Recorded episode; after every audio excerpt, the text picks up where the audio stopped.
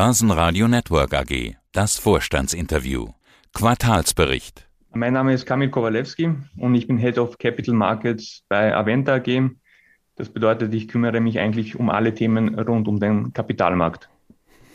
Und was Aventa macht, vielleicht für unsere Zuhörer noch mal ganz kurz zusammengefasst, ein Immobilienentwickler aus Graz, seit November 2020 im Segment Direct Market Plus zu finden an der Börse in Wien. Und wenn ich mich richtig entsinne, der Claim günstig bauen ohne Qualitätsverlust. Wir haben die Zahlen für das erste Halbjahr 2022 jetzt vorliegen. Das Umfeld ist schwer zurzeit. Also wir haben Ukraine-Krieg, wir haben Inflation, Rezession, um nur ganz wenige Punkte zu nennen. Wie schlägt sich die Aventa in diesem Umfeld? Trotz der schwierigen Lage würde ich sagen ganz gut. Also wir sind nach wie vor auf dem Wachstumskurs. Die Projekte entwickeln sich äh, so wie geplant. Natürlich haben wir die Entwicklungen, die Sie erwähnt haben, beobachtet und auch entsprechend eingepreist. Das Positive ist, dass sich die Verkaufspreise entsprechend auch nach oben entwickelt haben, wodurch wir unsere Margen bei den einzelnen Projekten halten konnten. Wenn ich mir die Zahlen ansehe, Umsatz nahezu verdoppelt. Das Ergebnis gesteigert von 83.000 auf 273.000. Das sind eindrucksvolle Steigerungen, ist aber auch der Tatsache geschuldet, dass Sie als noch recht junges Unternehmen am Markt sind. Wie schätzen Sie das ein? Genauso so ist es. Wir sind relativ äh, jung am Markt, aber wir expandieren. Das heißt, wir sind jetzt nicht nur in der Steiermark zu Hause mit den steirischen Projekten, sondern auch in Niederösterreich und Wien. Den äh, Effekt sieht man einerseits an den Umsatzerlösen, weil wir die Dienstleistungen, die wir als Holdinggesellschaft äh, an die Töchter verrechnen, haben sich entsprechend dem Projektvolumen erhöht. Natürlich auch die Kosten, weil wir äh, Mitarbeiter aufgestockt haben und auch andere Aufwendungen gehabt haben. Das heißt, man kann von einer Parallelverschiebung äh, sprechen, aber wir sind sehr zufrieden mit den Zahlen und mit dem Ergebnis zum Halbjahr. Mitarbeiter aufgebaut, ich unterfütter das mal kurz mit Zahlen, verdoppelt. Also jetzt knapp 20, von 10 drauf auf 20. Warum? Und passen die dann alle noch ins alte Büro?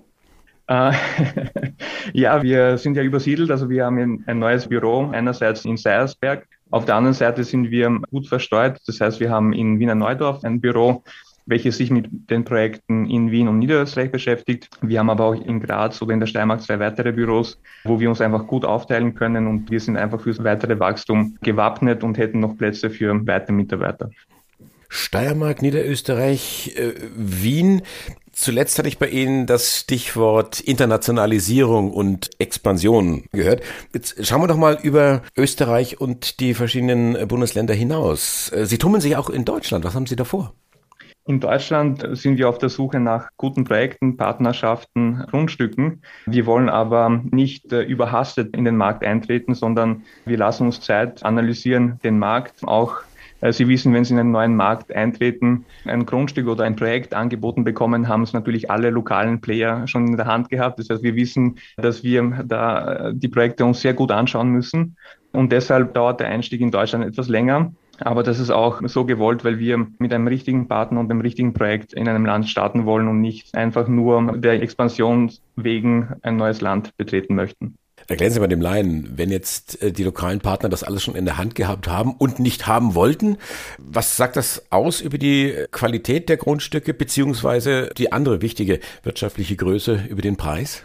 Natürlich, die Preise, die sind extrem hoch, beziehungsweise es gibt bei einigen Grundstücken gewisse Beschränkungen, die natürlich äh, nicht auf den ersten Blick ersichtlich sind. Und wir gehen da natürlich äh, durch das Know-how, was wir im Unternehmen haben, in die Tiefe, analysieren die Grundstücke und das Projekt im Detail, äh, damit wir uns nicht in die Brennnesseln setzen, sondern wenn wir ein Grundstück ankaufen oder eine Partnerschaft eingehen, dann wollen wir sicher sein, dass wir auch mit einem Gewinn aus dem Projekt aussteigen.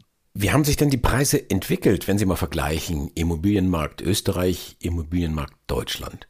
Ich glaube, man kann das so pauschal nicht sagen. Wir haben uns natürlich die Regionen angeschaut, die für uns interessant wären in Österreich als auch in Deutschland. Und da sehen wir auf unterschiedlichen Märkten oder Mikrobereichen natürlich unterschiedliche Entwicklungen. Aber grundsätzlich die Tendenz zeigt nach oben und wir sehen auch, dass vor allem auf dem Wiener Markt ein gewisser Nachholeffekt zu beobachten war, weil sich einfach die Preise an die Umgebung oder an die anderen äh, Metropolen angeglichen haben. Jetzt ist natürlich das Thema Immobilien auch sehr stark mit dem Thema Finanzierung verbunden und damit auch mit dem Thema Zinsentwicklung. Jetzt haben wir eine Zinswende, die auch fast schon dramatische Auswirkungen annimmt, vor allen Dingen, wenn ich jetzt Inflationsraten von 10 Prozent und mehr in der Eurozone lese und höre, da wird die EZB noch das eine oder andere Pfund drauf tun auf die Zinsen. Das macht Ihr Geschäft nicht unbedingt leichter.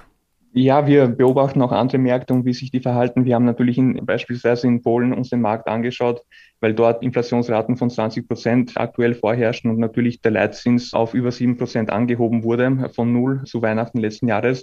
Das heißt, wir beobachten eben, welche Auswirkungen das auf Märkte haben kann. Wir sehen, dass natürlich die Projektentwicklungen reduziert wurden, aber auf die Preise hat es interessanterweise kaum Auswirkungen gehabt. Es war eher eine Seitwärtsbewegung und wir erwarten natürlich auch auf unseren Märkten, dass wir wie Sie sagen, durch die Inflation auch höhere oder gemäßigt höhere Preise erzielen werden und die wenn man sich den Einkauf anschaut, das heißt Grundstückspreise werden aktuell nicht teurer, sondern eher günstiger. Die Baustoffe wir erwarten, dass die sich auch seitwärts bewegen bzw. leicht abfallen. Auf der anderen Seite haben sie Kosten eben für Humankapital. Das heißt, wir erwarten die Herbstlohnrunde natürlich mit Spannung, welche Abschlüsse hier getätigt werden. Und natürlich die Energiepreise werden uns auch entsprechend reinspielen in die Kalkulationen. Aber grundsätzlich äh, glauben wir, dass durch die Corona-Pandemie jetzt gewisse Auswirkungen sichtbar werden. Das heißt einfach die baugenehmigten Projekte, die Anzahl baugenehmigter Projekte sinkt. Aktuell wird auch für nächstes Jahr prognostiziert, dass weniger gebaut wird. Das heißt, dass die Baupreise sich auch, wie vorhin erwähnt, etwas entspannen sollten. Und die Gegenkomponenten, die ich erwähnt habe, sind natürlich die, die Arbeitskosten beziehungsweise die Energiekosten. Woran ich nicht glaube, ist, dass sich die Preise für Immobilien in dem Segment, wo wir unterwegs sind, äh, nach unten bewegen werden. Also von dem gehen wir nicht aus. Aber trotzdem schreiben Sie im Zwischenbericht gerade das Thema Materialknappheit und die massive Verteuerung von den Baumaterialien doch irgendwo als äh, potenzielles Risiko. Ist das letztendlich eine Klausel, wo Sie sagen, da müssen wir mal darauf hinweisen? Wir selber sehen es anders, hatten Sie jetzt ja gerade zweimal gesagt. Die Risiken, auf die wir hinweisen im Halbjahresfinanzbericht, sind natürlich die, die Risiken, die den Markt äh, betreffen und äh, somit auch uns. Wir versuchen entsprechend äh, gegenzusteuern äh, mit unserem Know-how, mit unseren Technikern, wo wir bei Projekten sollten gewisse Rohstoffe, Produkte oder Lösungen nicht verfügbar sein, in kleineren natürlich gegenzusteuern und, und diese Effekte äh, bestmöglich zu neutralisieren. Wir haben natürlich alle keine Glaskugel, wissen nicht, was auf uns zukommt, aber trotzdem die Unternehmen und Unternehmenslenker werden immer gefragt, was hast du denn vor noch in diesem Jahr? Haben Sie eine Prognose oder sagen Sie, die Risiken sind so unüberschaubar, ist ein Stochern im Nebel? Wie gehen Sie mit den Ausblicken um? Natürlich, bezogen auf die Zahlen publizieren wir keinen Ausblick oder keine Details. Das, was ich sagen kann, ist, dass wir natürlich im Projektgeschäft langfristig denken und uns natürlich langfristig orientieren und für uns in gewissermaßen das heutige Jahr äh, gelaufen ist, zumal die Projekte ähm, äh, gut voranschreiten, die Gewerke äh, vergeben sind und auch natürlich die Preise abgesichert sind. Und deshalb jetzt für wirklich die nächsten Wochen oder Monate sollte dann wirklich nicht irgendwas dramatisch Unerwartetes am Markt passieren, rechnen wir mit keinen Überraschungen im Vergleich zu den Zahlen, die wir intern bei uns geplant haben.